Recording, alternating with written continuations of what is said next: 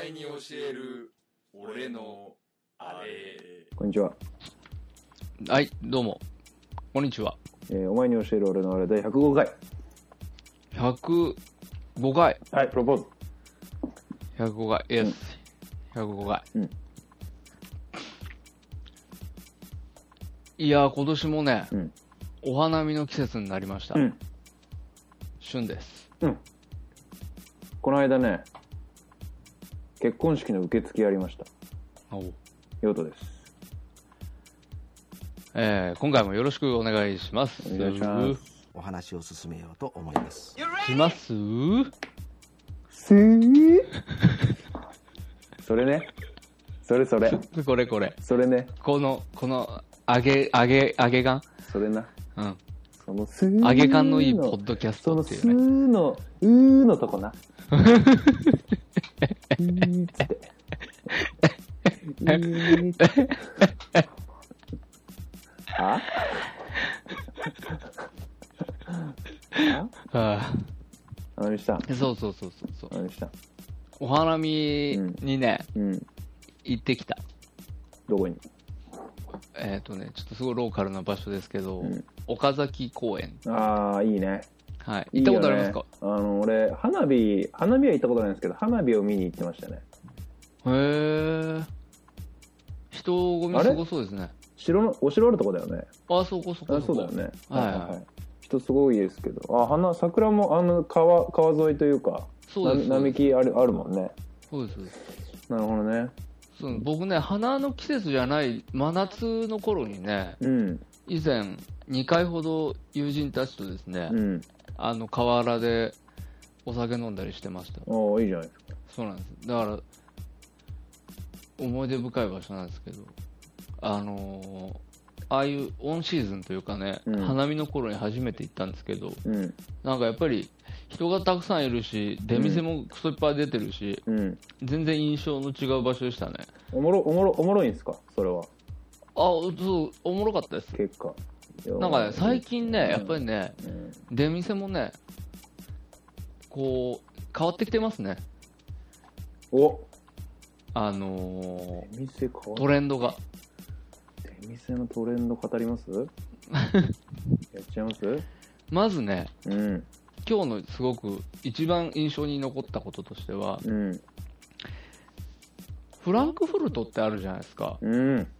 あるね。フランクフルトといえば、うん。すんげえなんかやたら長くて、うん。真っ赤でうん。。うまくないっていううんのが多分常識だったと思うまあんですよ。まあまあまあ。あれね。はいで僕基本的に解雇趣味なところがあるので、うん。フランクフルトといえばなんかあれみたいな。ああ、ま、ややまずがそうそうそう。いいみたいなね。ややまずのフランクフルトをうんうん祭りの現場で食べるっていうのが、ん。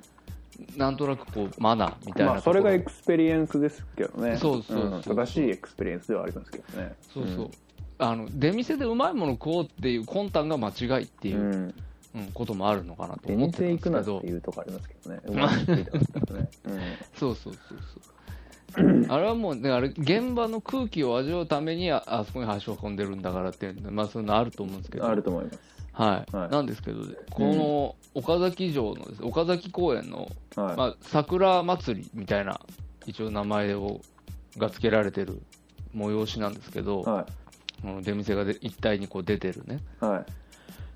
お城のこう周りに桜があってい。はい。その辺に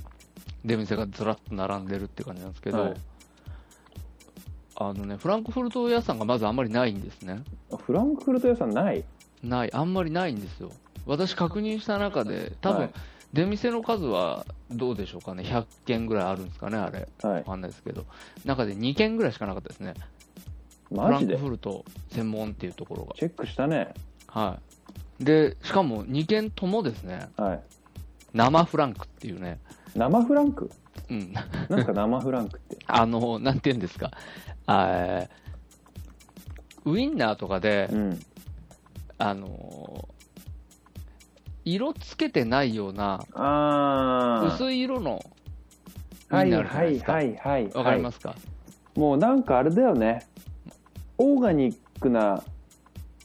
息憤のやつ。ミートなミートな、腸そうそうそう。腸詰めみたいなそうそうそうそれそれそれそれ。ハ腸ーにただ詰めましたみブたいハな。ーブを食わした豚の腸詰めみたいな、そうそうそう。とコーヒーみたいなそういうやつそうでしそょうそうそうそうそう豚から引き出した腸で、うんだから引き出した豚をぐちゃ腸ぐちゃにしたミンチをそのまま詰めたみたいなう、んうんうんうんああいうなんていうのアルトバイエルンみたいな、うんああいうのじゃなくてああそのソルビン酸系とかそういうのが入ってなさそうなやつそうそうそうそうそうそうそうそうそうい生っぽい色したやはいつはいはいはいうんあるあるあのあれをちょっと大きくしたフランクフルトうんを焼いたやつが売られてましたはいはいはいはいあだからあ生フランクはいはいはいはいそうかフランクフルトねえんだみたいな美味しかったあ食べてないです食べてないもはや嫌だったんでもはやねもはやた食べたのだから我々私食べたのは唐揚げとフライドポテトとお好み焼きですよね唐揚げ唐揚げとフライドポテトとお好み焼きってなんか全部こうちょっと鉄板とずれてる感じしますけどね出店で食うものに関しえ嘘だ例えばていやーやっぱたこ焼き焼きそば、うんまあ、寒いからねお好み焼きって食う俺はお好み焼きだよやっぱたこ焼きや食って焼きそば食ってわたがわたわたがわし食って私食わないでしょも射う的いい大人が射的じゃないやんないでしょ射的当たったってアイドルの写真ついてくるだけで嬉 しいそれ嬉しい嬉しい嘘です嬉しくないです、うんまあまあまああのそういうようなことでね、なんとなくトレンドが変わったなっていう、なるほどねうん、あのうん時代のこう移り変わりをうん肌で感じた一日でしたようんうんう今日、んうんうんうんポテトもね大体詰め放題ね今あは、そうなんだうん、なんかさこれはいいんだけどね、先に詰めててく れて。プロがやってくれた方がいいけどね。あーまあ確かにねう、んプロの、うん、うんこの、この大きさの三角のあの紙に、はいはいはいこんなに詰めれるんだ、おじさんっ ていう。そっちの方が俺は見たい。なんなら。ああうん、てめえでやりたいわけじゃないっなるて、ほどね詰めながら思った。なるほどねうん、そんなたくさん別に食べれてなくてもいいしね別にねまあまあまあ、本当に。うんそうですよ。うんなるほどねはい。まあまあまあ、そういう感じでしたね。うんはい。まあでもやっぱ桜はいいですね。やっぱ毎年ね、私はお花見は行く方ですけど、はいはいはいはいはい。桜の季節はいいっすよ、やっぱり鶴舞公園じゃないですかやっぱり桜花桜まああそこ人も多いからなね。人が多いですしね。風情に欠けますようんね。ああなるほどね、うん。まあ気持ちわからなくもないですうん僕は毎年やばい鶴舞公園が超近所だったのであそこでああ、花見をそうですよね。腐ってましたけどねそうなりますよね。やっぱお酒をいただいてます かもうなんかこたつとかも持ってってましたよねもうああ、なうるんやっぱりあれですね。あのークソ大学生でした鶴舞を根城にしてるだけはありますよね。うんやることがやっぱり、うんあのワンワンランク上ですよね。うんなんか後輩があの500平方メートルぐらい場所取りしてほう。あので僕らが使わない時は使ってもいいですみたいな偉そうな縦札みたいなの立て てでその先輩にこう使っていいっすよって言ったりまあ、だしけてやどっていまし、たそねれが正しいやり方だようね。ん、いやでもね凄まじく取るんですよブルーシート4 5 0枚みたいえなだからほんと500平方メートルだよあのマジであ何もういそうか。めちゃくちゃ場所取りすんのあの1人分とかじゃなくて1グループ分とかじゃなくてすごい数場所取りするの一体だうんマジこでの一角はう、ん、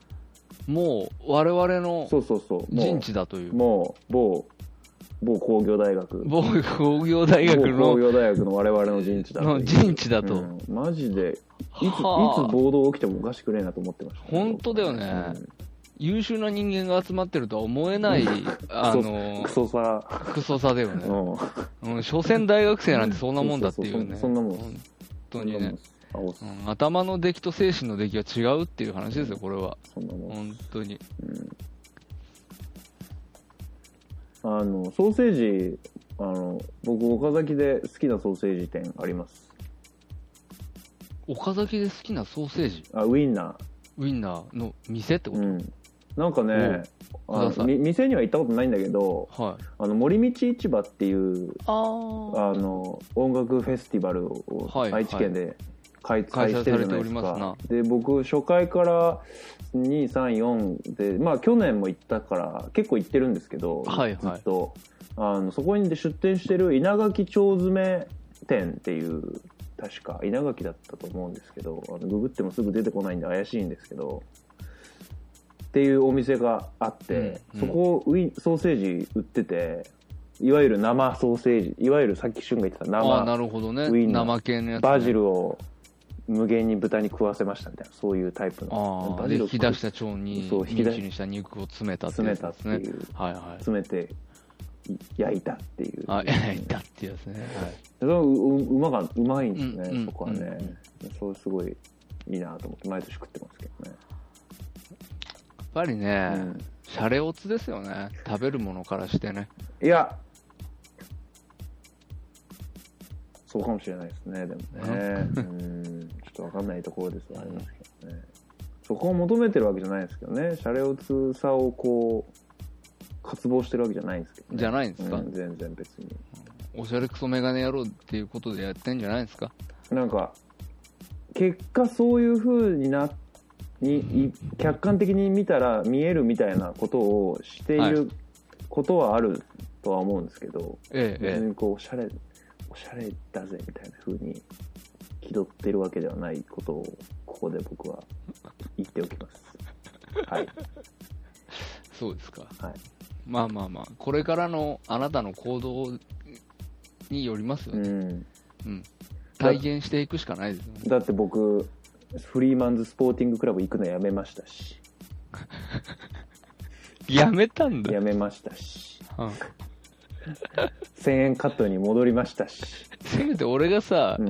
ん、シャレ、おしゃれな床屋一回行く時ぐらいまでは待ってろよ。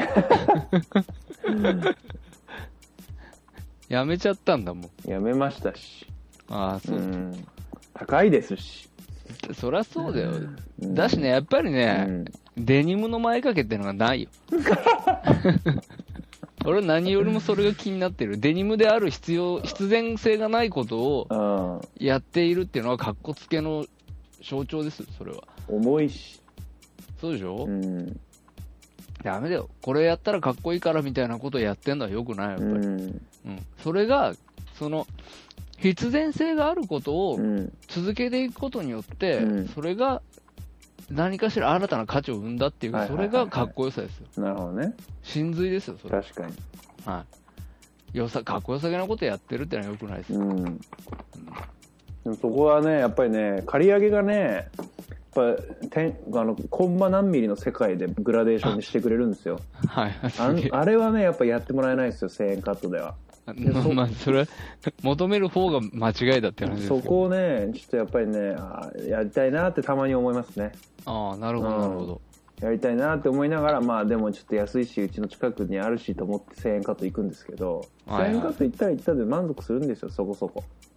あ1000円でこの気持ちよさかっていうねはいはい、はそい。それをまたかよ翌々週ぐらいに行く行くわけですよ1000円だからもうね一、回ね。うんはい。別に月に2回行っても3回行っても2000円3000円ですからねえフリーマえンフリーマンスポースティポーティングクランブグクラブ1回行くと7000円ですから ね月に1回行ったらもう年間でどういうはどういうどうで話すかっ本てい当うですよ、本当ですよ。大事にしましょうお金お金大事。そうね、お金大事にしましょそういうことですはい、うん、う。うん君なん、なんだっけ何言ってた僕ね結婚式の受付をやったって言いああ、はいは言いったはいんはですい、けはど、また今度にしますい。いいよ、喋れよ。別に面白くないしいい、大丈夫。俺が盛り上げてやるから本。当うん、大丈夫、大丈夫。ちゃんとお囃子やるから。僕ね結喋ってみ婚結婚式を断ったことが2回あるんですよはいはいはいけごめんっていけないわって断ったことが2回あるんですい。よ、はいはいはい。 1回はえーのー会社のまだ僕就職活動中ではい。あの急遽面接が入ったんですあ、会社のね。今行ってる会社の、はい。はい。で結構前前の週ぐらいにドタキャンしたんです僕披露宴おー本当ごめんと思いながらで、はいまあ面談面接終わってすぐ行ってでも披露宴はギリギリもう終わっちゃってて、うんうん二次会から参加みたいな感じだったんですけどはいはそれが1回目い1回目初めて断りましたはいで2回目はいあなたの結婚式ねそうですこよれ普ね通に仕事でいいけませんでしたっていうで僕2回あるんですけどうん2回ともね僕すごい後悔してるんですよ、そうだよねうんで、特に旬のやつは本当に後悔してて、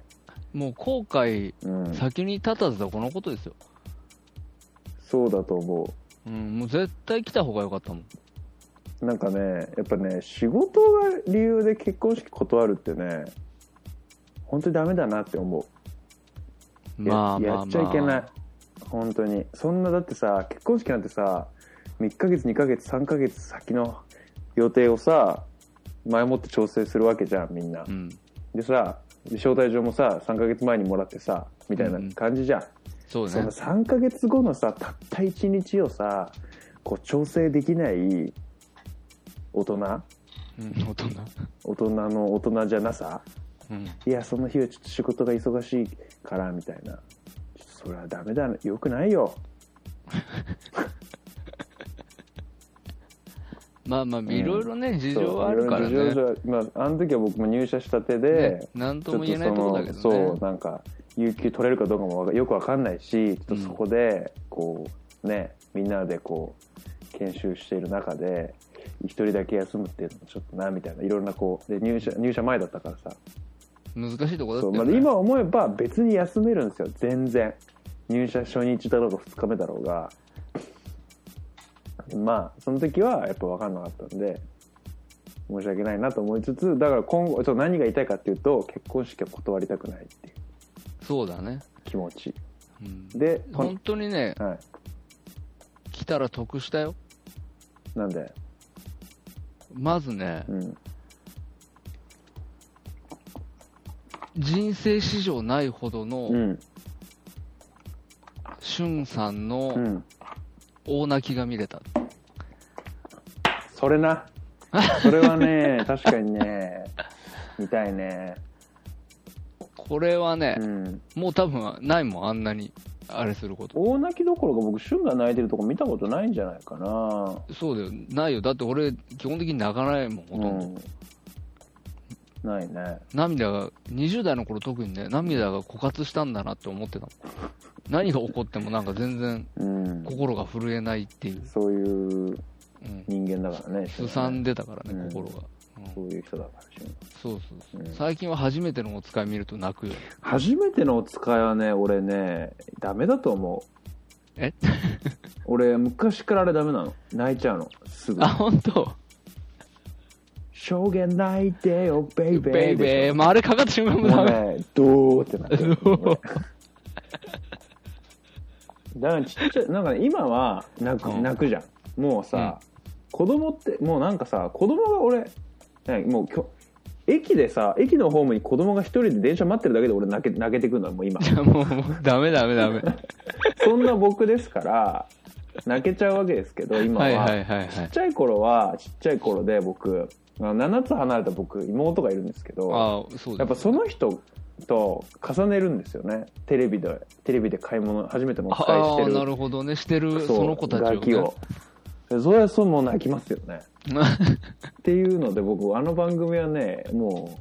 うもうここ数年やってる最近あれやってるねまやだってんだうんもう見ないようにしてるなるほどねやってて も逆にね絶対泣くし特に得るものがないから 見ねえって思って確かに生産性はないよねそうあれ見てあ生産性ないあれを見て、うん見たところでそうねそうそううんううんんもしかして子供が欲しいって思うかもしれないとかそれぐらいですうん泣くよねそうそうそうあれはねあれ泣くまあ旬が泣くところはね確かにそうそう見それるうすごい見れたからねなるほどねそうそうまあそうまあそれ以外は特別ああれですけどああね本当いいことも悪いこともないですけどなるほどねうんあそうそうそう。あのあ、受付やっただいんですねぶ話がそれましたけど、受それ付ましやたっけどたんですけど、はいまあ、受付って結構、まあ、初めてやったんですけど、はい。あまあ、なんていうんですか、こう、まあ、友人代表みたいな感じで、じゃないですか。まあ一応ね、でしょ結構生きていったわけですよ、僕。生きって言ったわけだ。もう生きってもう、入、開、開演の1時間前に行きましたよ、僕。もう生きって。生き早すぎ、生きりすぎじゃ生 ないきでりすすぎて。か。うん。うん、いいなかったし、なんか、人、受付 に。誰も。誰も、うん一人も。一人もいなかったしうさ、んそうずっとコーヒー飲んで待ってたんだけど、うんごめん、そういうのは嘘あのビール飲んで待ってたんだけど、友人に確認すべき、ビール飲んでたのそ、受付のやつ受が。付なのに、なんか、うわ、ちょっと早く着きすぎたわと思って、めっちゃ腹減ったと思って、近くにあったラーメン屋で、うんこうラーメンは頼まなかったんだけど、ビールと餃子をややってしまい、ややって。りながら、あ受付の人が酔っ払ってるって、ちょっとやべえなって思いながら、まあ、それはい君い。ちそういうとこあるょっよとね、ね。忘れてた。若なんか干ね。忘れてたっていうかね、なんかそうつなが、つなげて考えられなかった。 とにかくすすぐビール飲みたいって思って、なるほどね。うん反射的に飲み出しちゃって。飲み出しちゃうっんた。まあはいまあそれはいいんですけど、うん。ね、僕新婦側と新新郎側とうん。に男女の子でツーツーでねそ。うそうそうスーツでこう受付をやってはい。あのいいいいですねいろんな全員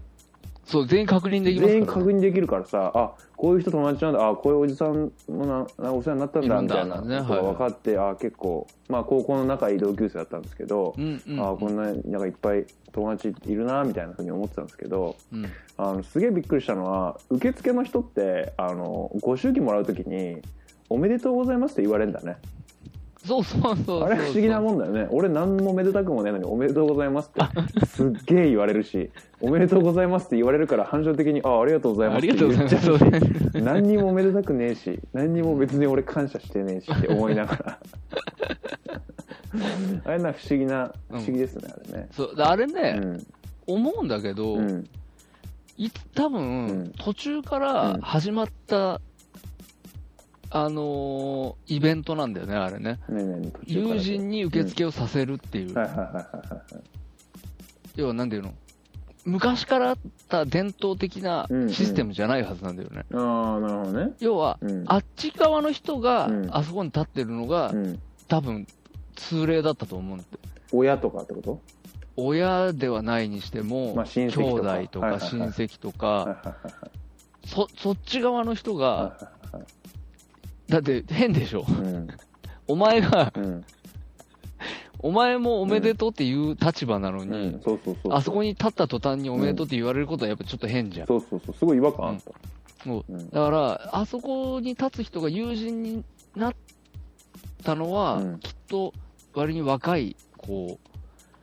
文化の一つなんだそうなんだろうねなんかその方が都合がいいんだろうね何かとね何かとね、うん多分あそこにスタッフ置いたらそれはそれで人件費かかるしかかっちゃうしじ、ゃあまあ親族置いたら親族動けなくなっちゃうしみたいな、うん多分いろいろねあるんだろうあるんねでしょきうっねとねそれでこきっとうねいい感じのソリューションとして友人って いううんで頼んだら友人も喜んで言い切ってやるからさ俺いや俺言い切ってやるから俺みたいに大体全そうそう全然さ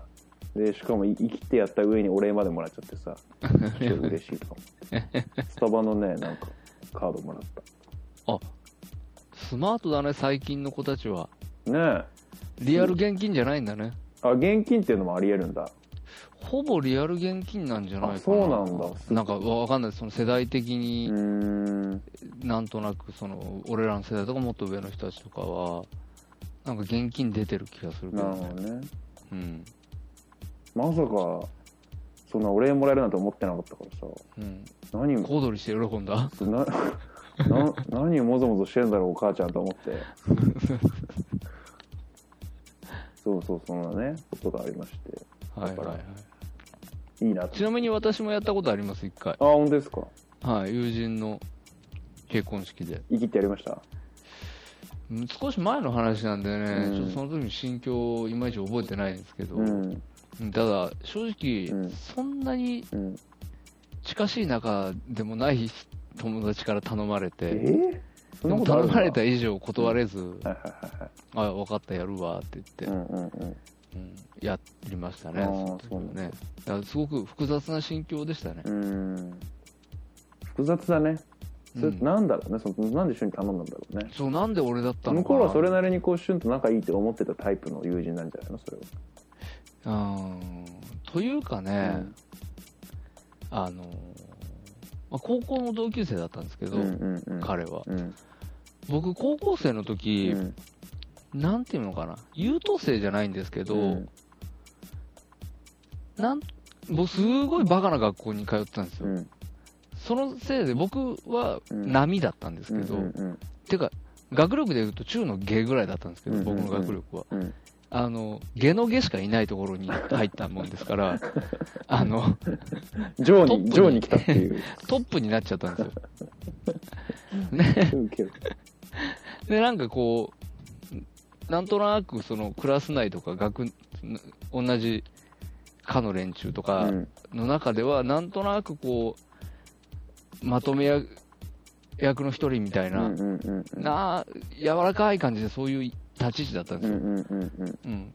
だから彼はきっと、うんで僕高校を卒業してからそんなに彼と遊んでなかったんですよはいはいはいはい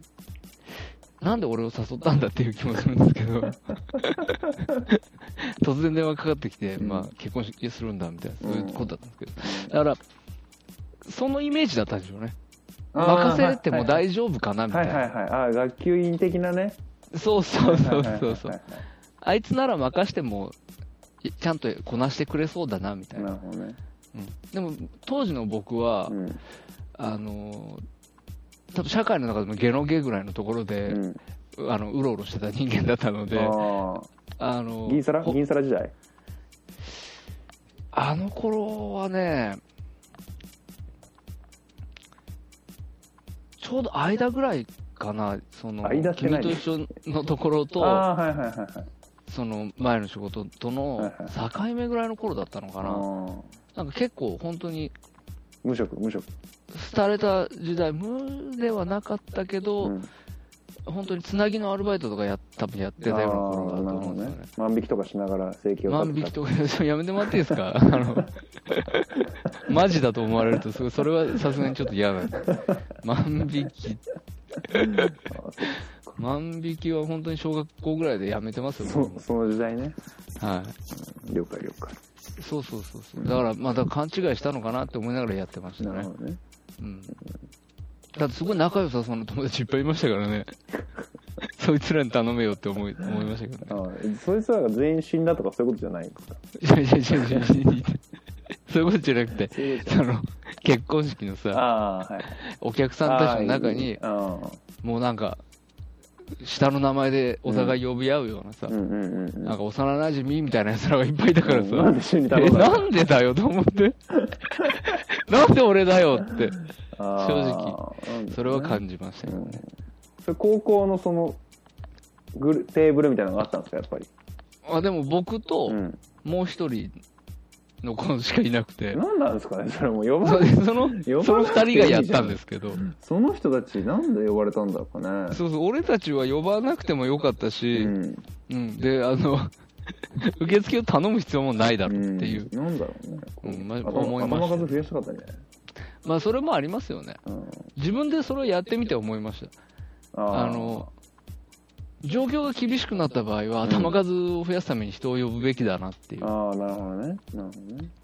本当結婚式黒にするためには人をたくさん呼ぶしかない。黒そうねやらしい話します ね結婚式黒にするっていうねはなかなかこの魂胆が素晴らしいですけい。どほん本当に本当うんに。とは思いますよね。ねはい。結婚式を断るたった一つの冴えた理由っていうサイトがサイトを見ましてはいは「うん法事」って書いてありました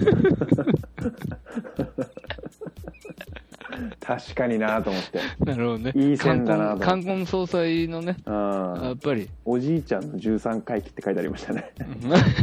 ああそれはすげえ前から死んだ瞬間から決まってるし決まってるし、確かにそれは日は変わらないし。そうそう そうそれは確かに信じるなと思ってだからこのラジオを聞いてる人で結婚式法事って言って断られたらまあ大体嘘なんでそ れは嘘ついてんなこいつって思ってもらってな大る丈ほど、夫なるほど。うん、だからそこですよね、でもね、思うのは。うん。法事って言ってう、ん。断らなきゃいけない人まで声をかけたお前が悪いんだぞまあまあってそういう僕ことはですよ言ねいたいですけど、うん。うん今のところないですもん。こ誘われた結婚式で、うんまあ、ほまあ、マジで行けなかった2件以外は、まあ、全部行ってるんですけど、はいうわー、ちょっと行きたくねーみたいなのは、披露宴終わった瞬間に、うわー、二次会もうめんどくせえって思ったことはありますけ ど、飲みすぎて、披露宴で。はいはいはいあのそうそういうふうねなんかね行きたくねえなと思うことはねこうラッキーなかったでラすッキーなことで今のところないですね僕もまあ僕は基本的に友達があまりいないですからね、まあなるほどね誘われることもほとんどないのでねしかし本当に自分が呼んだうん人たちぐらいしかないですから、うんあれですけどその人はやっぱ呼んだんですか結婚式誰ですかその受付あやった僕人の僕をしあの受付にした彼ですか、うんあ呼んでないですよ呼んでないんですかはいああ呼んやっぱ結婚式呼ん呼んでくれた人は全員呼ぶみたいなそういうのないの僕の中では特別そういうルールはなかったああですねなるほどねはい、あの僕は本当にもうあの、すごい狭い会場だったので、うんうんうん呼べる人数完全に決まってましたかはいはら、はい、あの余分は呼べないっていいはいなるほどねう、はい、そういう形、頭数は増やせないという、そうそう増やせる、そうそう頭打ちなんです、もううん決まってますから、うん、黒にならないっていうことが最初から決まってるような黒にならない結構はい、もう場所でしたからね、しょうがないまあ、本当に一つ空いてた席だから一つぐらいですよ、本当に、すごいね本当に陽太さんの席がね。すいませんねそれは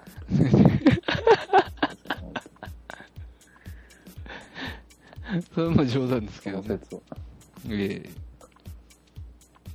まあまあままあまああ、なるほどね。はい司会をね、司会業をされたわ けですね。いや、受付しあ、か間違えた。あ、じゃあ違う。うん。司会をしてる期。待はしてないで適当なこと言っちゃいす。はましい。お願いします。た。まあままあ、オープニングでもですね、あの、黒字がどうみたいな、お金がどうみたいな話が出たりしましたけど、やあ、そうでっぱりね、僕らはね、お金のことが気になるわけですよ。お年頃としてね。そういどうしてもねどういう、どうしてもね、そういうお年頃なんですよ。もう三僕は30を目前にして、しゅんさんは30。す。もうちょっと30 5になりますね。 35? はは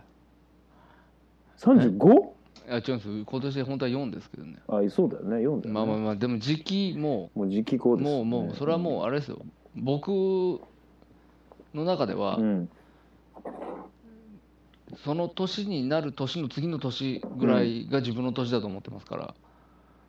ちょっと何言ってるかわからないんですけ どあのまあ僕そうすると僕はまあ30ぐらいってことですけどねそうですね。逆サバ呼びあの。そうそうそう今回はですねタイトルから先に言いたいんですけどお「衝動買いおーマネーショートから学ぶお金と俺たちの関係」っていうタイトルでちょっうとわー言っていきい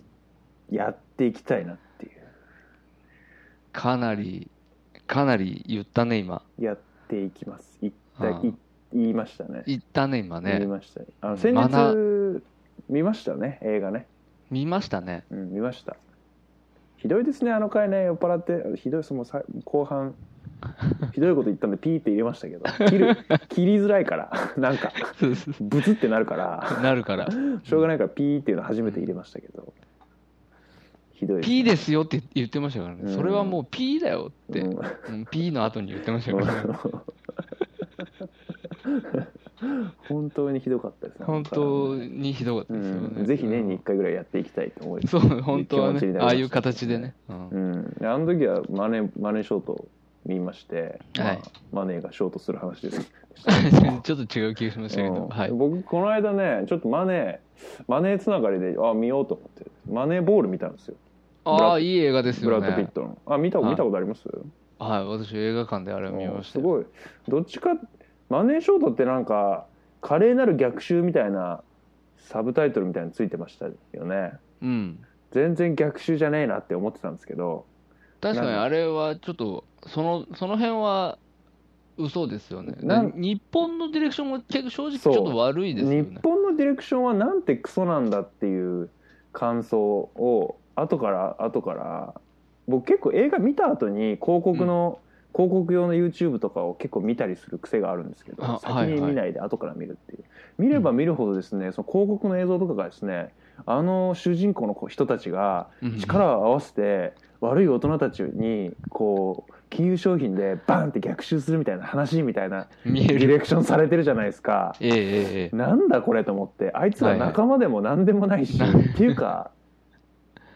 合わないよねえだからブラピと、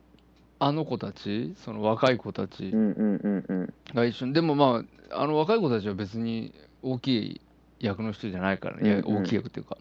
有ブ名ラピな俳優じゃないもんね。マネーボールの話今それ何が違う違う違う違う。マネーショートマネの子。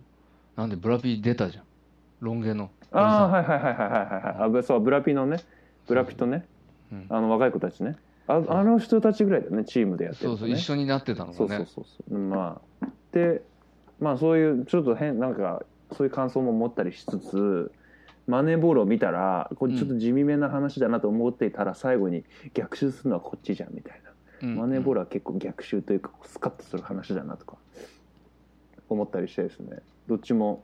映画としては面白いなとか思ったんですけど、ああでもマネーショットあれだねこう急に役者がこうカメラの方向いてこう解説ししだしたりとかするあの感じは結構面白かったですねああ、うんそうですテね。ンポあれは良かったですね。テンポはいの良さはちょっとマネーショートに軍配が上がるかなという感じですね、うんスカッとするのはマネーボールかなみたいなでマネーボールのあのピーターピーターっていう人ジョナヒルっていう役者らしいんですけどうんあ。の人ジャンゴ出てたらしいですよなんかあのデブ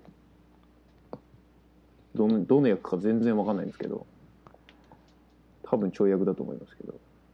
でもジョナヒルって有名な人ですね。あそうなんですかジョナヒルがあのママネネーボーールはすみません、ちょっとね、僕ね、うん結構前なので、あーマネーボールはあのブラッド・ピットとなんか若いこう野球を経済でこう分析するこうイェール大学卒業の若いやつがタッグをあージョナヒル、はい組んはいで、はい、はでい。そのタッグをブラピとタッグを組んだその太ったちょっと若い男の子がジョナヒルで、まあ、彼がジャンゴにも出てたっていう。ジョナヒル検索すると全然太った画像出てこなくて全然僕は一致しなかったんですけど、うんマネーボールのためにもしかして太ったりとかしてたのかなとか思ってそこにもちょっと後から感動したりしましたけどすごいいい感じでしたねなんか僕やっぱああいう賢くて太ってる男そしてちょっと優しいみたいなやつがなんかキャラクターとして好きだなと思いましたねやっぱで男性が太ってるのはいいです ね、うん、女性が太ってるのはダメですけど、うん、 太った、 太った男はいい。太った男はいいですねあ大ー体いいやつなるなるほど、なるほど。まあでまあそっていう感じでマネーマネーな感じなんですよ最うんう近、んうん、なる見ほど。てる映画もねでマネーボールは、まあ、野球選手を売ったり買ったりするまあ売ったり買ったりっていうかトレードですけどトレードをね。売ったり買ったりする話じゃないですか、でマネーショットは金融商品を売ったり買ったりする話じゃないですか、でまあいろんなキャラクター出てきますよねこうメタルをバンバン聴きながら筋トレするちょっといかれたお兄ちゃんも出てくるし、いろんなキャラクターが出てくるんですけどはい。うん。あのみんな共通してあることは分析しっかり彼らこうそれぞれみんな分析した結果うん。こう買い物してるんですよねなするほどねごい科学的にそれぞれ方法は違うんだけどこうなんか自分の中で「うーん」とか「どうしようかな」とか「迷って」とかじゃなくてこう何か自分の外にあるこう数字とかこう今の経済の流れとかこううんや、まあ、マネーボールだったらあのすごい野球の緻密な分析データとかそういうものを分析した結果買い物をしているっていう話だなというところに共通点があるなと思ったんですよ。はいはい。で、しゅんさん、あなた、買い物するとき、そんなに分析しますかっていう話なんです。僕がしたいのは。なるほど、なるうほど。ん。顔、レコードをパッて見つけるじゃないですか、ねうんレコ屋で。うんで、こう、それがずっと欲しかったレコードなのか、うんまあそうじゃないのか、まあいろいろあると思うんですけど、うんこう、うーんとか、こう、その場で、うん、なんか今日3000円持ってるけど、うーんとか、そういう迷ったりして、うん。パッて買っちゃったりすることあるじゃないですか。まあまあまあまあ、なんまかあ。いわゆる衝動買いっていうやつですよ。衝動買いね、うんはいはいやっちゃうでしょでもまあ、やっちゃう、やっちゃう。やっちゃうでしょやっちゃう。やっちゃうでしょやっちゃう。でそのマネーボールとかマネーショートを見ると、うん。こういうそういうさまざまなこういろんな根拠に基づいて買ったり売ったりするべきなんじゃないか、まあ、それがこう野球選手とか金融商品とか大きいものじゃなくてもうん。それらを見習ってうんなんかこうね何かこうそれを買う根拠とかそれを売る根拠とかをちゃんと持ってはいはいはい。無理解するっていうのがこのうこう殺伐とした現代を生き延びる術なんじゃないかなってちょっと思ったわけですよ。んなるほどねう。ん、もう僕がこういいなんか大学生の時はね eBay とかをあてもなくガーってこうガーって見て一日がなガーって eBay とか見てこうあトップ東京広角の RE スーパーのデッドストックが出てるとか思ってこうパッて2万円とかで落札してあで倍倍額税金で倍かかっちゃったとか思って4万とか思うあまあいっかみたいなこととかしてたわけですよ。はいはい。そうもうそう、まあ、まさに衝動買いですよ全然必要でもないし、まあ、今でも持ってるから結うん果それは必要だったこと、必要だったというか僕の人生を豊かにしたものではあるんですけど、んうんなんかバカだなみたいなことを考えたりもするじゃないですかでも若い時はいいと思うんですよなんか20歳とか18歳とか、うんでまあ僕らみたいなおじさん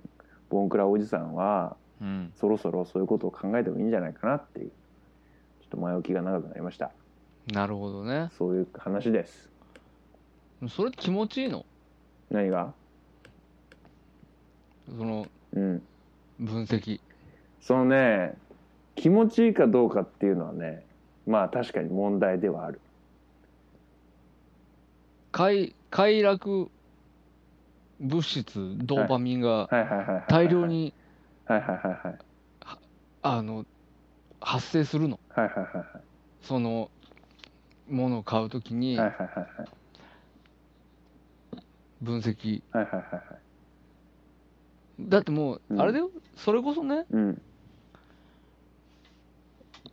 目の前にうんずーっと欲しいなと思ったレコードがあったとしてだうよ。んね。うんそれをう、んがバッと出たと。うんこういで出たってなった時にね、うんこっから分析始めたらうね、んもう明日にはないないからね、それ。そうですよね好物ですからねおそうそうそうそう。明日には同じものないんだ。うんずっと探してた。うんまあ、買える額だ。買おうってなるよね買う 買える額だしかもその買える額だっていうのが今の財布と見比べての買える額だですよね大体の場合こう すげえ短絡的なまあでもねそのねそれで言うとうん、それはすすでに多少分析がされてると思っててうんっ。ていうのはやっぱりその出会うそのあパッて見てあこれずっと欲しかったやつだって思うってことはその、まあレコードだったらジャケットとかそのレコードはどこ発のレコードキングなのか EMI なのかが買うをどっちを買うべきなのかとか大体相場はいくらだとかうん。これは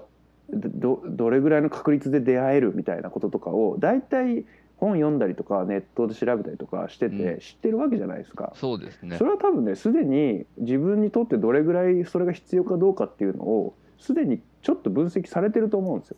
ああ、なだるほからど。厳密になる言うとほど、うん、その今旬が言ったことはまあ衝動買いというよりはちょっとこ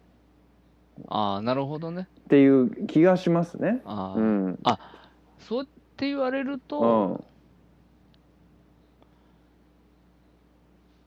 最近僕はもしかしたらしてないかもしれない。あのーだから僕すごいもう本当の衝動買いってうん。あのコンビニで買う100円のお菓子だと思うんですよそれな、うんそれな。うん、コンビニで買うマジで全然欲しいって思う入るまでは全然欲しいって思ってなかったのに なんかチョコレート効果とか気づいたら持ってるみたいな そういうやつ、あ、それね。うん、そのやつね。そうそうそうそうああ。うん。うん。ううんん。って思うんそっですよ、ちね。うんああ、うはあん、さっき僕 RE スーパーって東京工学の RE スーパーってカメラの話出しましたけど、RE スーパーは僕ずっと欲しかったんですよ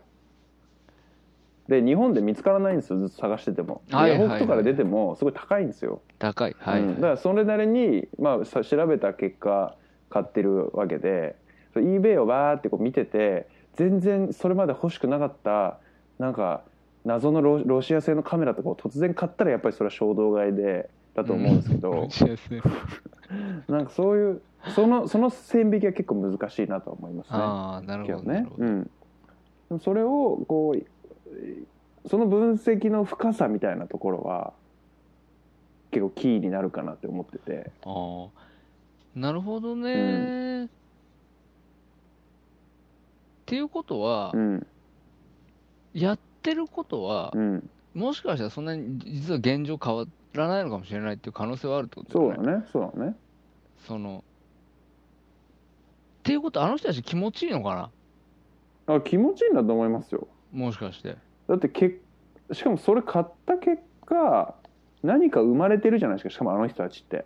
うん。そのまあリーマンショックで超儲かったりとかうん。試合に勝ったりとかマネーボールだったら、なんか何かしらの結果が出てるわけじゃないですうか、んうんうん、相当気持ちいいと思いますよあああれ気持ちいいのかあれ。うん、やっぱそこにそこまで想像できるかってことですよねレコード買って帰ってそこに針を落として聞いてギーンってなってるところ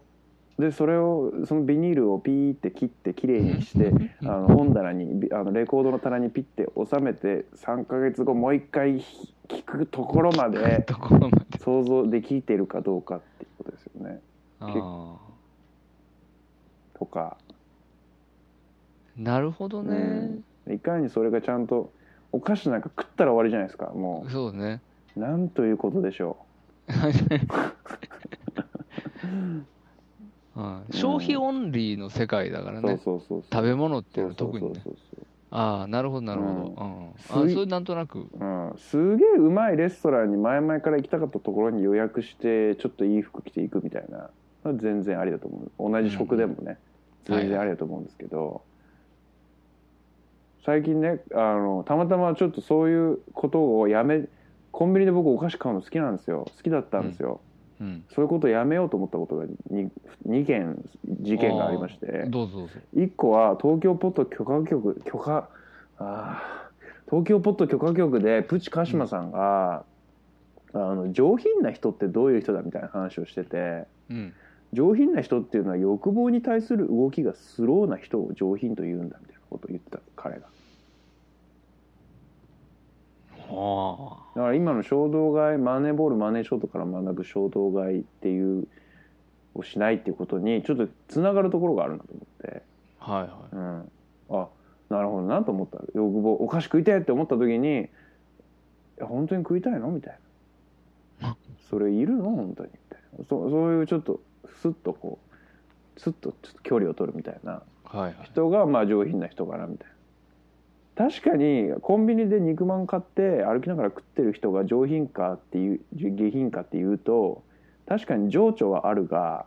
肉まんだと情緒あるな情緒あるからダメだちょっとダメだなんかいやまあだけど、そ情緒はあるけう、ど、うん、品があるかどうかはまた別のそうそうそうそうそう次元の問題ですよね、それそはうね。そうそうそうそうそうまあまあまあ、確かに。そうその時はね情緒と品じゃなくてあのねベッキーがなんだっけなベッキーとあの川谷ネオンとうん。こうみ大衆と「週刊文春」のうん。どれが一番悪いかみたいな話をしててはどれが一番悪いかっていうと川谷ネオンだみたいな。あ。うん。だけど、どれが一番下品かって考えたらうん。文春文か章大衆だみたいなことを言ってて、うんうあだからそういう下品か悪いかってこう違う軸なんだみたいな、うんうんうんでそういう意味で言うと情緒があるとか下品だとかそういうのはこう別の軸で考えないといけないですねうん。うんうんっていうことまあそれがプチ鹿島さんの話で一つあったのとあともう一つは会社の僕の目の前に座ってるおじさんがいるんですけどうん。会社の話。はい。おじさんそこそこの年なんで経験もすごい積んでてああ、はい。こう意図的にこう派遣社員でうちの会社に来てるんですけどはい。本当はちょっといろんな別の事業とか自分でやってたりとかしてて、うんなんかこうちょっとイージーモードでうちの会社に派遣できてるんですけおどーっていう人がいるんですけどその人に僕よくまあお菓子買うからお菓子あげるよちょおかこれ食いますとか言ってこうホームパイとかあげたりとかするんですけど、絶対受け取らないんですよその人いや僕えはいらないですって僕完食しないんでって言うんですよほ好き好きで好きなんだって完食すごい本当はうあのほ体はちょっとポチャポチャしてるしでもそのそうコンビニで買ってお菓子買ったりするのはとかでその人タバコ吸わないんだけどう。うん。そのコンビニでお菓子パイって買って食べたりとかタバコ吸ったりするのがなんか僕かっこ悪いと思うんですよねって言ってたのその人ちょっと俺ぐっとなんかおおと思ってその人のことを僕がまあやや尊敬しているところがあるからっていうのもあるんですけど、うんうんうんそのなんかその衝動買いしたりタバコをピッて買って吸うとかみたいなのがかっこ悪いって言われてあかっこ悪いっていう軸なと思って。結構それが刺さうんっなるてそれから僕はコンビニで衝動買いをするのをやめてタバコを吸うのもちょっとやめてみてます今ほど影響される方。影響される方です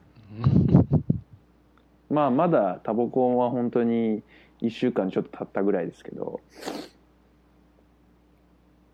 信頼の受ける大人から影響される方。される方うんうんだからそれだからそういうねいろんなこといろいろんな最近そのそうそういえばそのおじさんはですねすごい投資活動をしてるんですよ、出たよ。うん、だからマそうネーショーと。そうだちょっとつながりあるのかもしれないですねそういう人は結構本当に結構計画的に金を使うというかそのそ自立ものところまでもかなり細かくやっぱコントロールしようとしているのかなって嫌いがある。うん、あつながるところがあるなと思って立て続けにあったんでなあ最近そういうことがそんなそんなねあなるほどうねん。なんか突おじさん元気なくなっちゃうな。なん でなんでなんで衝動買いしてんの、そのまともない、すごい、ましとっもかりした大人の話聞くと。まともな話しちゃったちょっとうーん。なんかさだからややばいなって思うのが、このそういうこと考えるときに一番言っちゃいけないなって思うのが、まああ、まずコンビニでしょうん次にはドン・キホーテねマジでドン・キホーテ、あとユニクロねそうっすかユニクロあ、ユニクロね。絶対なんか買っちゃうも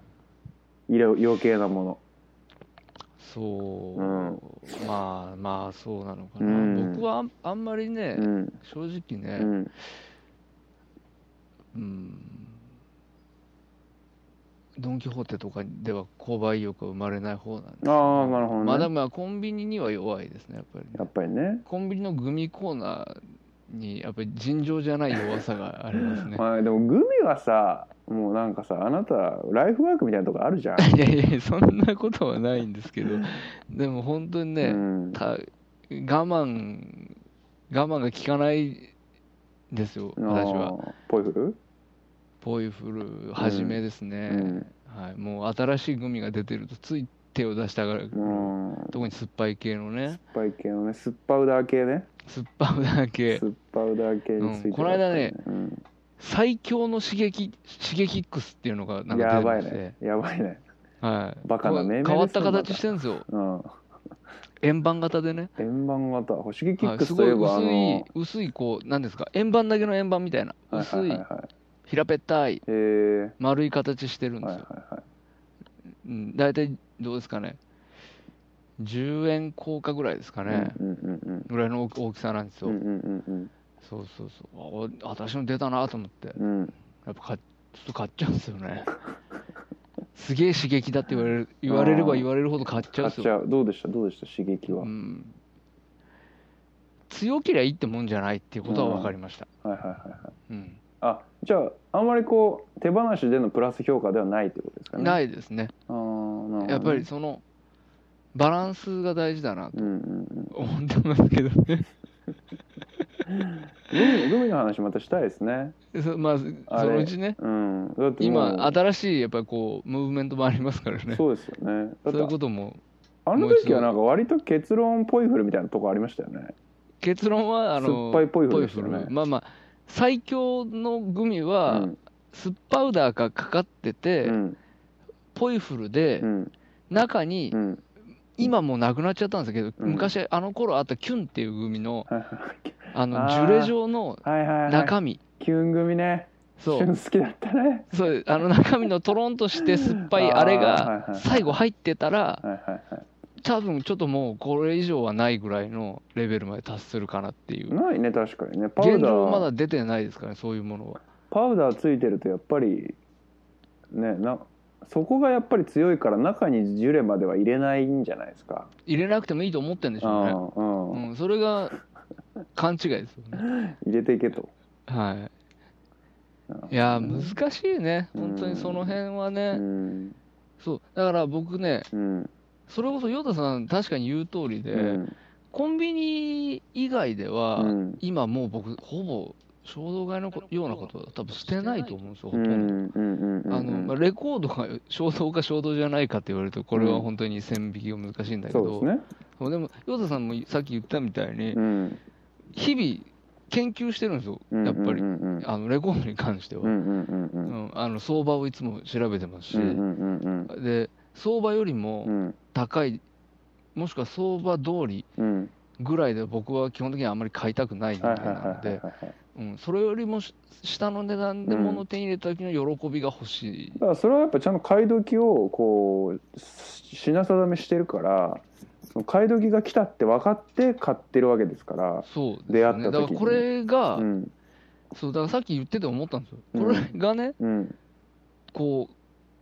為替の世界に移れば、うんうんうんこの興味がうんうん頑張れるかもしれないっていう気は一瞬しましたよねそうだよね、レコードなんか買ってないでさ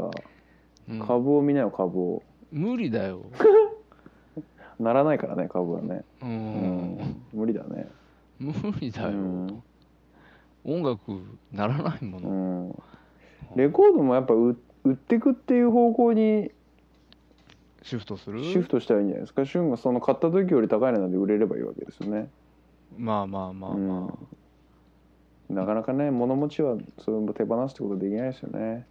やっぱりね、うんそこですよね、んだから物欲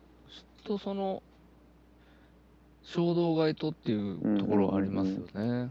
僕ね衝動買いまあコンビニの衝動買いもそうなんですけど次に僕衝動買いしちゃうのがうん本屋ね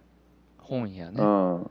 あ本ね本はねはいはいはい雑誌まあ新な小説はそうでもないけど僕ビジビジ本系が割と好きなんでああはいはいはいそういうのをでなんかさ本ってさなんつうの教養だしみたいな特別枠だしみたいな気になってさまあまあありますね別に買ってもいい枠みたいな気がするじゃんお菓子とかに比べたら、はいでそれ買ってさ積ん積んであったりとかさやりますそうやりますよねやりますそれがねちょっとそこも改善したいなって最近思いましたね特に雑誌本当に俺バンバン買っちゃうんでああまあ雑誌はうねんはい僕今日カーサブルータスはいはいの収納特集はいはい我慢しましたよああれ我慢しましたあ買ったんですね僕我慢できませんでした カーサブルータスの収納特集は我慢できませんでしたしできませんでしたかポパイのなんかひ家みたいな特集も我慢できませんでした我慢できなかった、うんあーあれやっぱあれだよね新生活応援型と一緒でさ、うんやるよねこの時期ねやっぱこのみんな時期やるねうんうんでこうどうやって収納したらいいかとかそういう話が載ってましたよね、いやー母さんもブルータスの収納特集いいですよ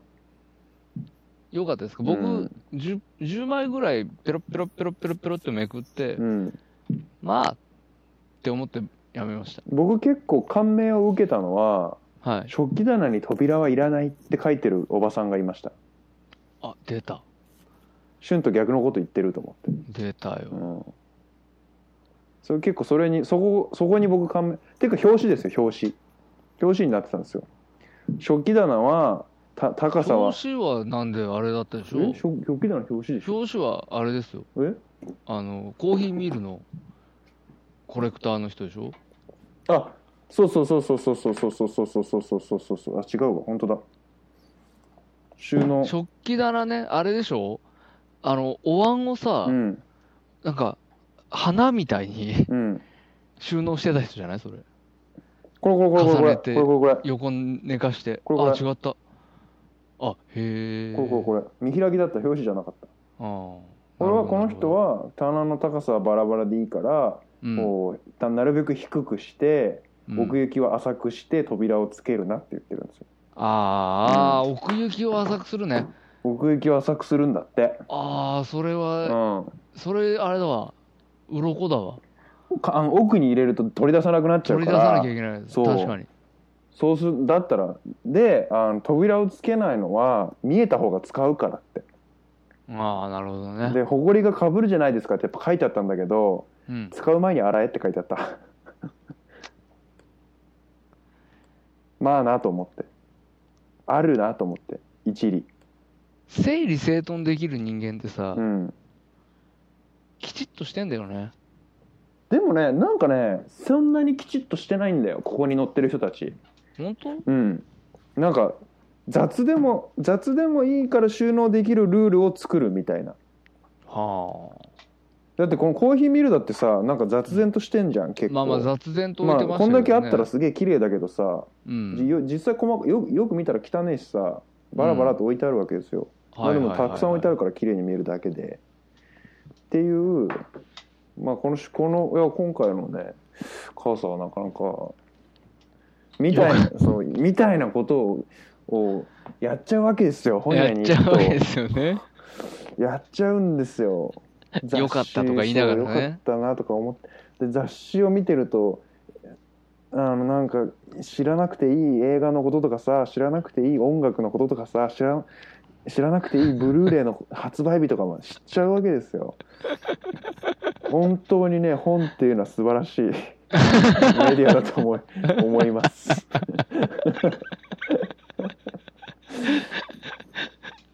うああん、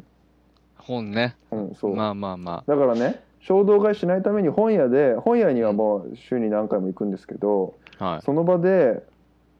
今までも割とアマゾンで後から買ったりとかしてたんですけどうん、絶対に本屋ではその場でか、まあ、本屋さんには本当に迷惑な迷惑で申し訳ないんですけどうん、その場でうわこれはめっちゃ欲しいって思ったらあのアマゾンのカートに入れて帰るっていうなるほどね、うんで1週間ぐらい寝かすそう1週間ぐぐらい寝かして寝かした結果全部買うみたいならい バカじゃん それバカのやこるとをこと毎じ週していますね最近ゃんあねあなるほど、うねんまあでもまあそうなそう言われるうん本はあるあるあるあるそうんううんそれだってもうアマゾンアマゾンもね、うん敵だよまあ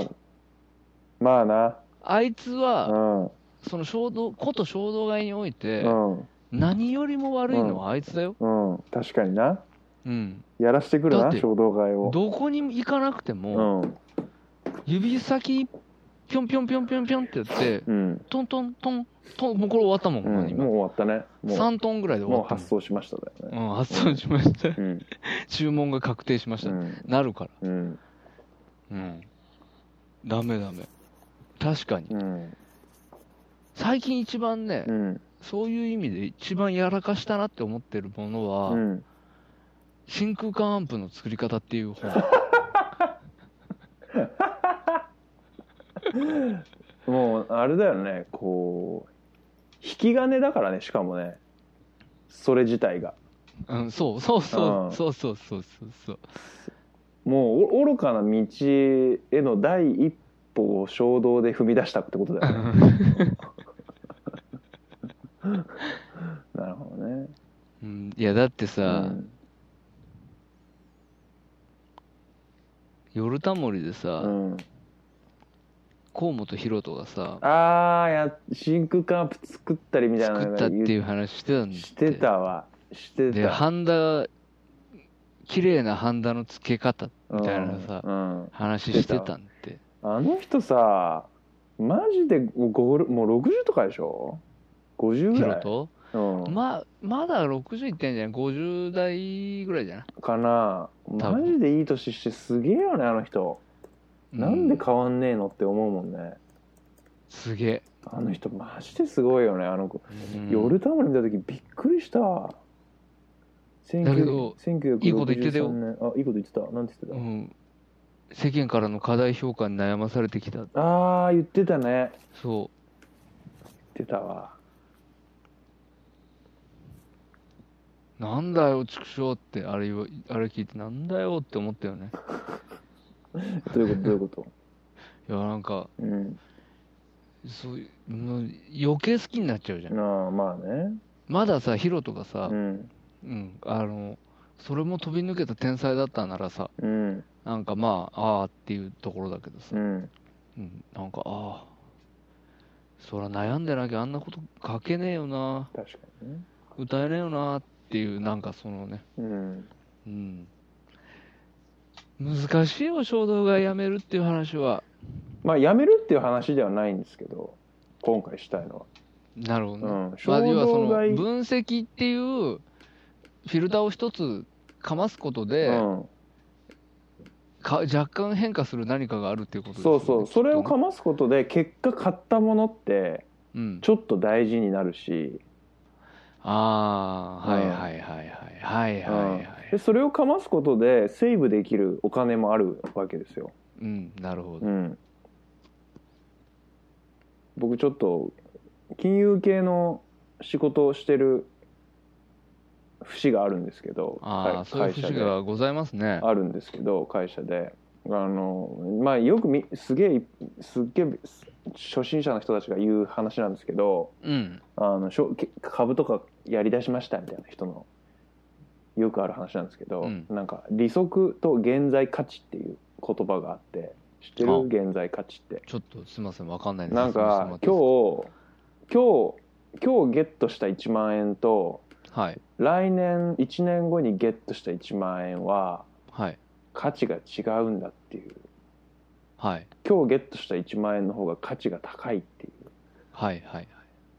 話なんですけどなるほどまあそれ、はいあのみんな、まあ、基本的にゲットしたお金は預金するっていう原理のもとははいはい働いてる話なんですけど、まあ年利5%の、まあ、そんなそんな高金利ないですけどうん年利5%の銀行に1万円預けたら1万500円になるからうんえいちそのよあの例えば交通費の申請会社でうん1万円交通費自腹で払ったから会社で申請して、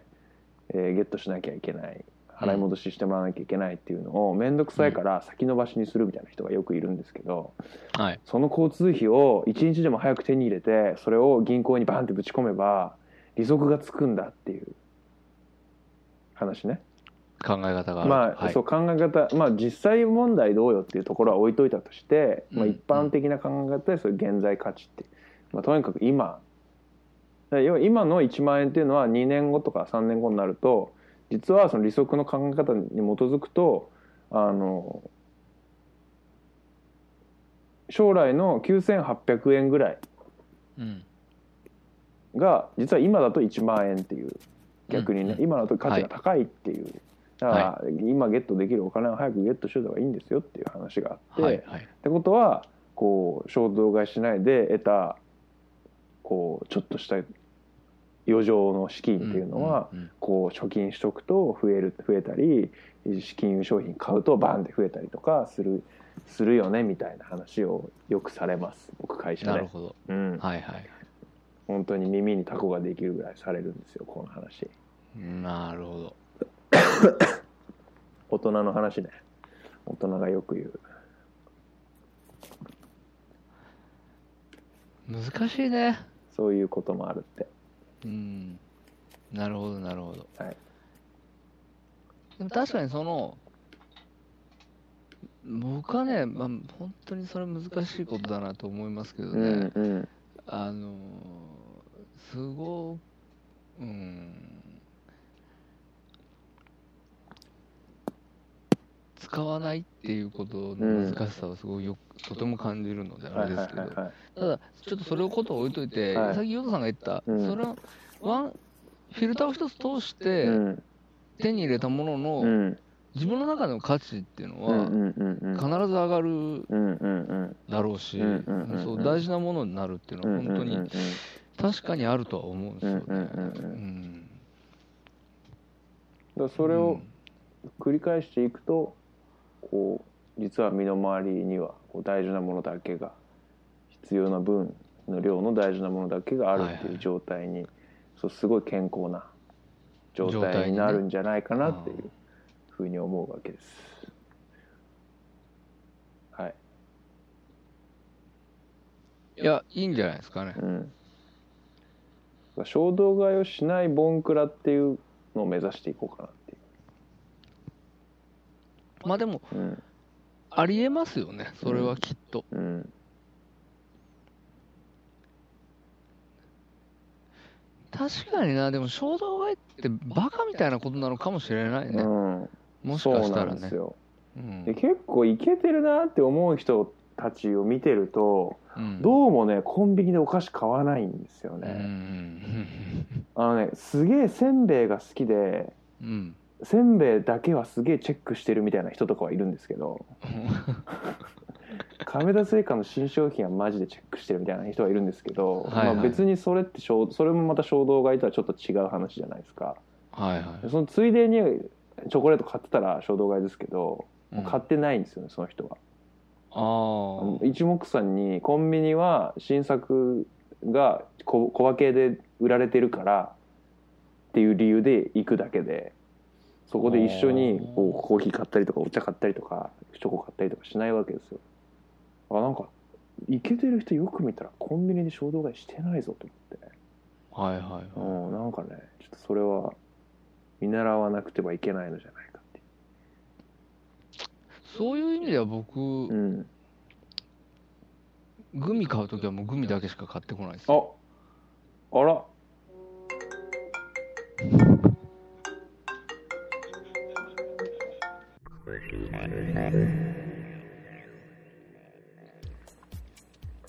はいということで第105回は、えー衝動買い、えーマネーショートから学ぶお金と俺たちの関係ととでいう話をしてまいりましたけれども、まあ、旬が終わった直後にはいあビレバンの話するの忘れたって言ってあまあ、したそけどうそう、ビレバンの話。うんそう、ビレバンの話は、僕コンビニとドンキって言いましたけどもう一個ね衝動買い四天王ですよねいや、本当に、衝動買い四天王の一角を担うですね。学を担うはい、ビレッジヴァンガードですよ。うん遊べる本屋、ビんレッジヴァンガード。まあだから本屋のカテゴリーではあるんですけども、決して本屋ではない。うん私がほん20代のねう、ん前半の頃に、うんビレバンにどれだけ無駄なお金を落としたか、うん本当ですよねうんいやビレバンから教えてもらったこともたくさんあります、はいはいはいそれはねうんないことはないですけうど、んうんうんそれと同僚ぐらいのうん無駄をあそこに費無やし駄なまおすよ金をねねう本当にん落としたなと、うん僕今までねはい、かまあいろいろ買ったからもう覚えてないんですけどビレバンでうわこれ買った直後にね家帰家帰る前ぐらいにもうねいらねえって思ったものがね、はいあのカラフルな S 字フックっていうのをね買ったんですけどねいらねえって思いましたね買った直後に、ちょっとそれちょっと分かんない んですけどうん、カラフルな S g フック、 S 字フックうんはいあ可愛いって思ってはい、あこれちょっとケキッチンはこっちこの色でみたいな洗面所はこの色でみたい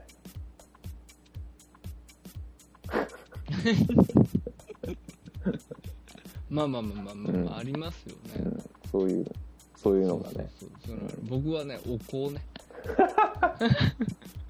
流行ったんですよいやーいらね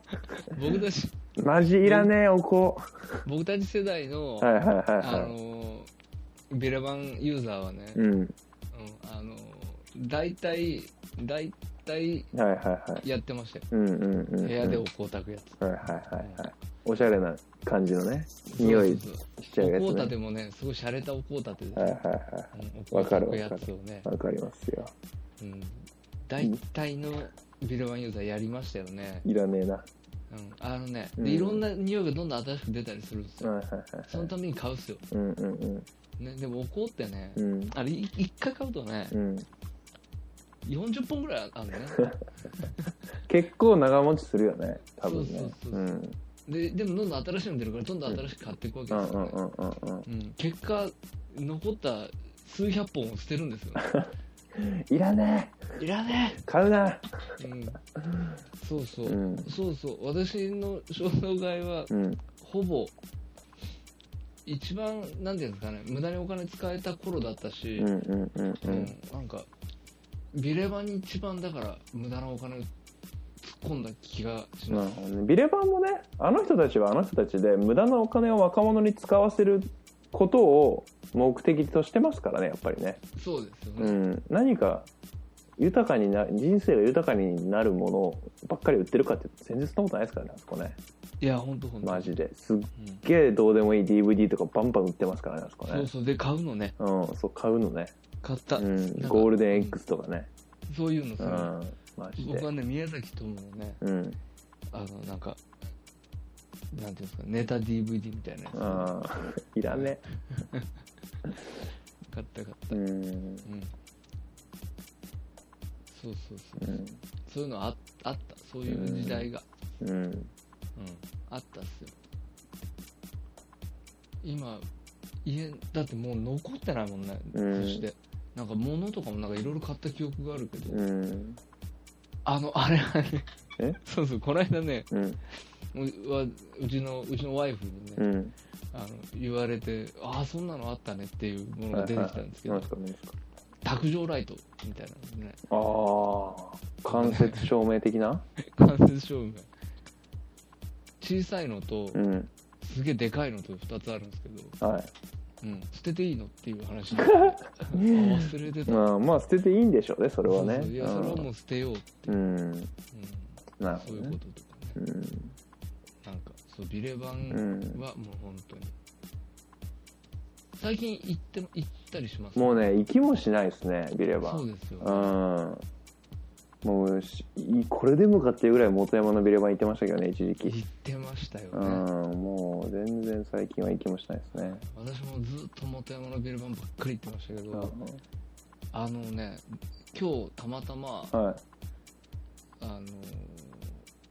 そのちょうどそのカーサブルータスが立ち読みしたくて、はいはいあのービルバンに入ったんですよ。はいはい。はいはいはい。あるかなと思って。まあ、結果ビルバンにはなかったんですけど、あ、ないんだ、もう。ちょっと前だからね、もうね。置いてなかったんですけうど、ん。あのね、もう、それこそ大人になったんだなと思うんですよね。うんうんもうビレバンに売ってるものをね、うんまあ、それ細かく見ていけばうん。うん。あこれは買ってもいいかなって思うのもあるのかもしれないけど、はいはいは何一つ魅力を感じないい。ないね。ななってます、うん。うん、基本はやっぱりチープなもので揃えてますからね、あそこはね。そうそうなんですそうなんです、うん。あのそうそうそう言うなんて言ったらいいのかな各プロダクトのチープラインだけを揃えそてうきてそうるかなんらですね。よ奥行きのないものだけを集めてそるんうですそようねそう。一番安いデータバンクとか置いてますからね。あそういうこと、うんそういうことそういうやつですよね、うん。ちょっとね。うん、今日一番目についたのはねうん。あのグミのハリボってあるじゃないですか、はいはいはハリボのい。うん。あのパッケージデザインうん。あのなんかうクマみたいなのが、うんうんうん。なんかピースみたいななんかやってはる、いはいはい。あのパッケージデザインで、うん。えっとグミも映り込んでる、うん。あのパッケージそのままのうん。柄がうんデカデカとプリントされたリュックサック、あー、しょうもないですね。まあしょうがないですねしょうもないけど、多分女子高生とか買うんでしょうね、そういうの買うね。んでしょうな買うんですよ。そして28歳とか29歳とか34歳とかでなって思うんですよ。うんいらなかったなーって。あの買い物謎だったなーって思うんですよ。でもそれでいいと思いますよ、僕は。悟り、そうなんですよね悟りみたいになってますけど。いや、だけどそうなんですよ。うん最初から、うんいや、それはね、うんそのことに気がつけていた方が、うんよりね、うんお金は貯まったであろうけはれいはいど、はいはやっぱ必要悪といういか、うんそうですよね経験でしか得られない、うん多分その、ヨーダさんが今い至ったその場所もね、うんうんで私がその話を聞いて、あ、確かにそうだなと思うこの場所も、うんうんやっぱりその、無駄の蓄積の上にこそだと僕そうはだね思いますけどね。この会話ビレバンで無駄遣いしてない人とはできないですからねいや、本当に本当うに、んうんそういうことじゃないかなという気がしますよね。唯一僕ビレバンで衝動買いした鳥の形した洗濯ばさみいまだに気に入って使ってますけどね鳥の形した選択。多分今でも売ってんじゃないかな結構長いこと置いてましたけど、鳥の形してるんですよ洗濯ばさみが可愛いんですよ挟む結構可愛いの挟むところが好きだよねこうピッて挟んでこう設置するところが鳥のお腹になっててはいはいはい、わかりますわかります。ははいいはいはい。あ可愛いんですよ両側が鳥の形ってことですね。両側が鳥の形ですそうですそうですそうでしすてるってこと、はい鳥のシルエットをした2つのプラスチックによってこう挟まれる。そうそうそうそうそうはいは可愛いんですよい。なるほどなるほうんど。うんそれ気あるに,、よね気に入ってますねなんか一つぐらいないかな、俺。なんか。うん。本とかはねあガクガク、ガああー額ねそういうのは確かにいいんじゃないですかク。うんう。んとかの、まあそういう、ふ普遍的に残りそうなものっていうのなるほどねぐらいの、はいということこでんなとこですね。ということで衝動概論だったはい。はい、でしたけれどもま衝動買いの話がメインになしちゃいましたね、なんあか。まあいいんですよ衝動買いの話したかったんでいいんですよ、うん、衝動買いってタイトルつけますから今回そうですね。はいいいです次回予告イエイ。おしねまおシネマでございます。皆さんお待ちかねのおおシシネネママがまたやっていきます。ムービーガチャマシーンうん回さないですけどね。回さない回さない。はいうちは回さないタイプです。回さないタイプはい。えー、次回、えー4月度のおシネマ。 4月度のおしねまははい。えー、取り扱う作品はですね、作品はですね、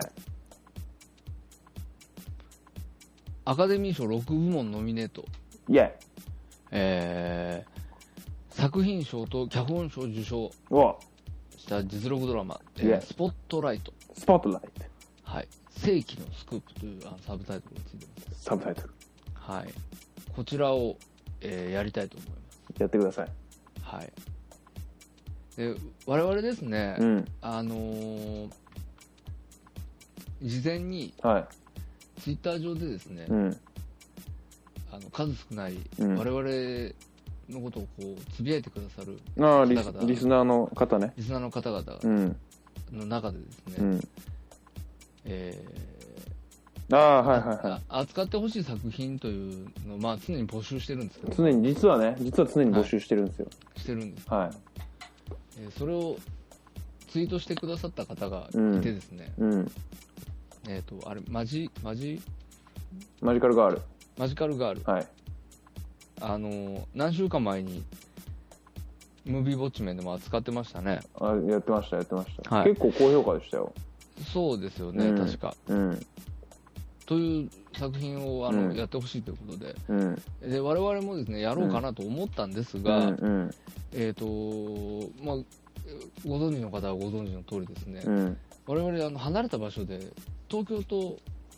名古屋でですね、うんえーそれぞれ生活をしながらこれを録音している関係上ですね、うんえーごくまれにこの公開日がずれることがあるんですね、ずれましたね、はい、今回のこのマジカルガールがですね、はい約1ヶ月公開日がずれてまして、東京と名古屋でねはいうんで東京で終わる頃に名古屋でようやく始まるというそうなんですよだからちょっとこの映画ちょっとどうしようか4月のどうしようかっていう検討段階に入ったタイミングでもう東京ではもうすぐ終わってしまう名古屋ではやっと始まったみたいななちょっといつ時期だったんですよどね。どどうしようどうしようみたいな感じになっちゃってはい、ちあのょっとやりにくい状況だわけでございまマすジカルガール進めてくださったごめんなさいって感じですね。はい。はい大変申し訳ございませんと、はいあの、チェックはさせていただいておりはまいす。懲りずにまはたい。はい。ぜひぜひ、教えてくださいって感じ教ですえね。ていただきたいということは、もうしつつですね、はいえー申し訳ないですが、今回は、スポットライト、こちらをやっていきたいと思います。きましょはい。これあれですね、マイケル・キートンも出てますんで、う。お、ちょうど時期的にもね、去年扱った、去年の多分4月頃にバードマンやってますけど、はいはいはいはい。はい、また4月あにそマイっケル・かキートンもにう会えるという1年も経つのかそうですよ。マイケル・キートそう、ちょっと話ずれますけどね、ンはいなんか、オール、ワン、ワンショット、ワンチャ、ワンカットっはていう映画がね、いうんまた5月頃にやるんですよ。マジですか何マンですか、パクリじゃねえかって思ったんですけど、何マンですかそれ、 何これは違うね。ビクトリアっていう映画なんですけど、ビクトリアマンじゃないんですけうど、ん、はい。スペインの映画そだそうでおーす。うん、だからパクリじゃねえかっていう話。全編140分ワンカットはこれでもガチワンカットなんじゃないですかこれ、い。まあガチワンカットなんでしょうね。うん、バードマンはワンカッまあワンカトに見ットせにた見える成功な撮影ですから撮ねワンはいバードマンの方がこう交渉ですよね、そうですね。僕私もそう思います。うん、まあまあ、あすみません。話ずれましたけうど。んはい。はい。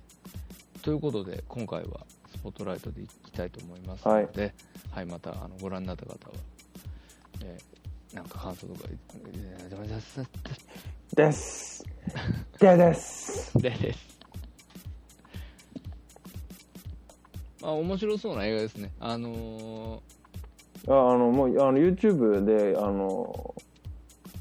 トレーラー出てますけどーはい。もう開始トレーラー開始10秒ぐらいで心つかまれますよ。疲れました。うん、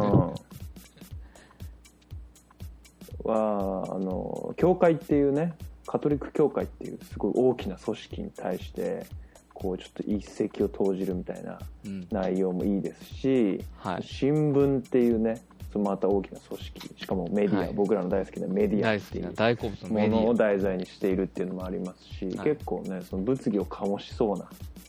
映ア。画なそのうなで映画ですね。あはあいもうちょっとねこれは非常に楽しみでございますまたこれはほん本当にあった話だっていうことがまたそれはねすごいねすごそうでうすよね、んその辺もね。うん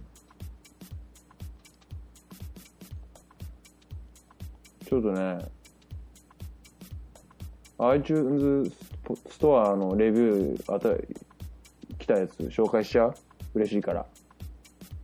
ああ、紹介、そうですね、うんこの流れで紹介しちゃいましちょょう。っと前なんですけど3月なんですけどはい、はい。 iTunes のレビューがずっと4件だったのが5件に増えまして、イエーイ。イエーイ女王うさぎさんっていう方なんですけどずっと聞いてます面白いです公開録音とかトークイベントとかやってほしいってあの書いてくれてるんですけいやどー公開録音とかトークイベントやっても誰も来ないんであの女王うさぎさんと3人で2000で 飲みながら収録するっていうのはどうでしょう かリプライくださいそうですね。あの、まあ、LINEID を、あの、ツイートしてください。 ID をつけそれダメでしょ。してくれねえわ。いや、って俺らと公開収録とかさ、してさ、なんかすレンタルイベントスペースとかさ、借りてさ、はいはいなんか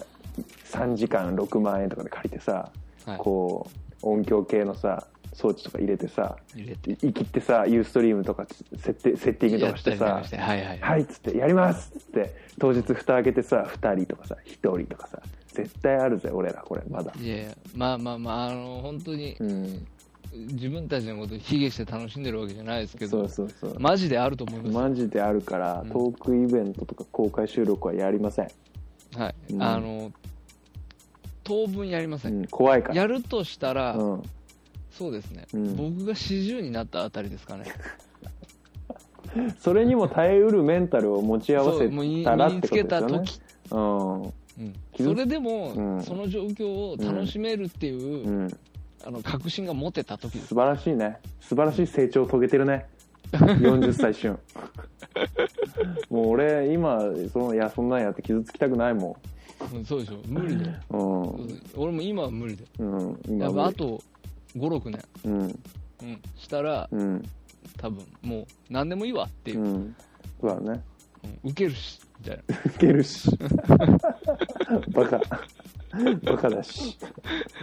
みたいな風になってる可能性はあるかなと思なるほどねう。はい。うんまあままあまあということで我々はこうこのようにですねツイッターに「ハッシュタグハッシュオマニエル」ってつけてつぶやいてくださったりとか iTunes スターにレビューを書いてくださったりとかメール、えーお前に教えるおまお前に教える俺のあれ、アットマーク Gmail.com、こちらにメールをくださったりとか、Facebook にいつもいいねしてくれる人とか、そういう人に支えられて、我々は楽しく収録、公開をしておりますので、ぜひ、何か反応いただければと思っております。あ、思っております。はい。まあ次回はスポットライト見たよ、こうだったよっていう反応が2件ぐらい来るといいですね。あまあ、嬉しいですよね。うん正直、そういうのは今のところないですもんね。ないかその見たけどこうだね、みたいな。なないね。うん。うん。まあ、まあまあままあまあまあ。あ、あの、ハードル高いですよね、でもね。まあね。映画の感想も言いつつ、うん。なんでこの感想を言っているかというとという理由をハッシュタグによってつけるという、うんうんうん。こ結の構二た重の確かにね。ハードルがありますからね確。かにね。はうん。まあまあ、それもやっていかないといけないですね。い、そうですね。うん。そのハードルをぜひ飛び越えて、そうです我ね。々の胸に飛び込んできていただきたいと。はい。はい。ということで、はい。今回は以上でございます。ありがとうございました。ありがとうございました。さようなら。さようなら。